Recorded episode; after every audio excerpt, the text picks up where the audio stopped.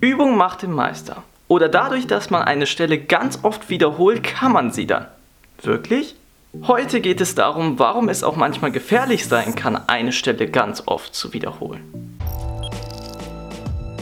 Als Lernender oder Lernende kennt man diese Situation wahrscheinlich. Man übt gerade eine schwierige Stelle und wiederholt sie. Man spielt sie nochmal und nochmal, doch irgendwie passiert trotzdem nichts. Prinzipiell ist es natürlich logisch, erst einmal zu denken, wenn man eine Sache einfach nur oft genug probiert, dann wird sie schon irgendwann gelingen. Doch schauen wir uns das mal genauer an. Es wurden verschiedenste Untersuchungen durchgeführt und man hat herausgefunden, dass durchschnittlich es 5 bis 9 Wiederholungen braucht, um etwas das erste Mal störungsfrei spielen zu können. Es braucht bis zu weiteren 20 Wiederholungen, um es sich erst einmal einzuprägen. Für einen nachhaltigen Einprägungseffekt braucht man also zwischen 10 bis 20 Wiederholungen mindestens. Das kann eine gute Benchmark für uns sein, an die man sich richten kann beim Üben. Somit kann man sich damit ein bisschen die Wiederholungen beim Üben einplanen. Halten wir also noch einmal fest, wofür Wiederholungen beim Klavierspielen wichtig sind. Zum einen, um erst einmal bestimmte Stellen begreifen zu können, also im wortwörtlichen Sinne greifen zu können. Zum anderen aber auch, um es sich langfristig merken zu können, also Sprichwort auswendig lernen. Mehr Wiederholungen bedeutet aber nicht unbedingt, dass es zwangsläufig besser wird. Es geht auch vor allem um die Qualität der Wiederholung. Wir können die Qualität der Wiederholung zum Beispiel durch das Prinzip der rotierenden Aufmerksamkeit verbessern.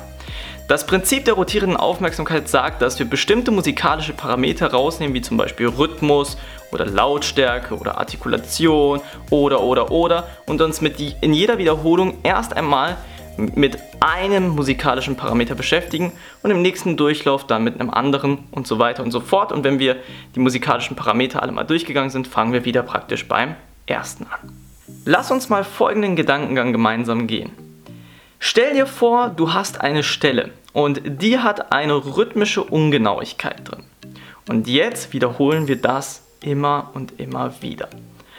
Und so prägt sich aber auch diese rhythmische Ungenauigkeit immer weiter ein. Mit jeder Wiederholung, die wir machen, wird die immer, immer, immer mehr oder langfristiger gespeichert sozusagen.